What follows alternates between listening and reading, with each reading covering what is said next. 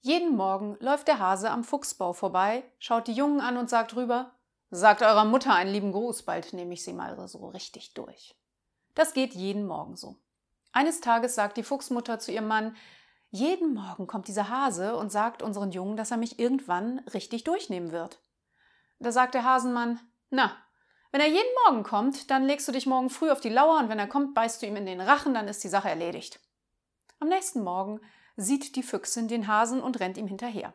Der Hase flutscht durch ein Loch, der Fuchs hinterher und bleibt mit dem Kopf stecken. Der Hase geht hinter die Fuchsfrau, schnalzt mit der Zunge und sagt: Du, ich habe ja eigentlich keine Lust, aber ich hab's deinen Kindern versprochen.